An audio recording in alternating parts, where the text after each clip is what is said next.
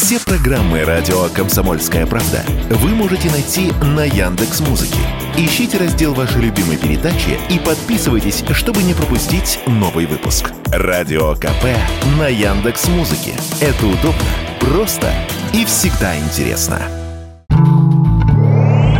Вопреки политической ситуации в мире и санкциям, Россия смогла войти в десятку крупнейших экспортеров в мире. Согласно данным, которые приводят статистические службы 60 крупнейших экономик мира, наша страна нарастила поставки в 2022 году до 591,5 миллиарда долларов. Как объяснил в интервью радио «Комсомольская правда» кандидат экономических наук, финансовый аналитик Михаил Беляев, достигнуть таких показателей удалось в основном за счет продажи энергоресурсов, пшеницы и оружия.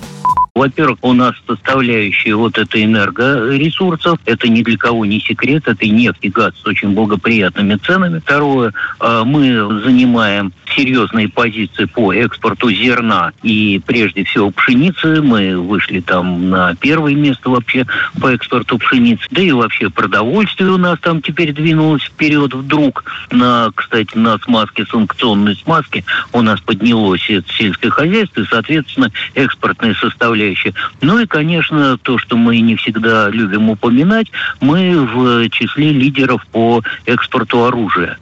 Возглавляет список крупнейших мировых экспортеров Китай, который продал продукции на сумму свыше 3,5 триллионов долларов. За ним следуют США и Германия. Замыкают первую пятерку Нидерланды и Япония. Также в десятку вошли Италия, Франция и Канада. Напомню, что ранее постпред США на заседании Совета безопасности ООН Линда Томас Гринфилд признавала, что западные санкции не остановили экспорт российского продовольствия и удобрений. По ее словам, поставки продовольствия из России остались на том же уровне, уровне, на каком были до начала украинского конфликта. Как это возможно, рассказал Михаил Беляев.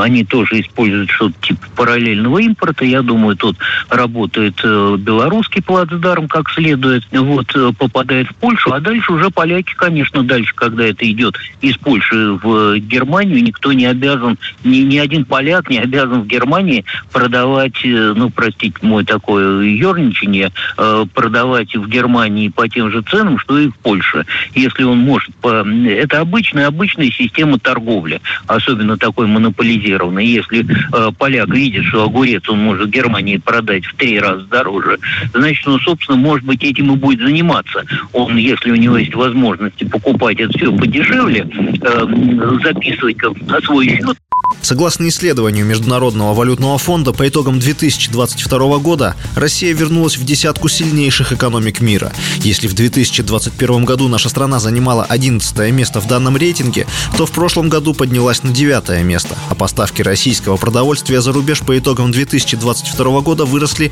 на 12%.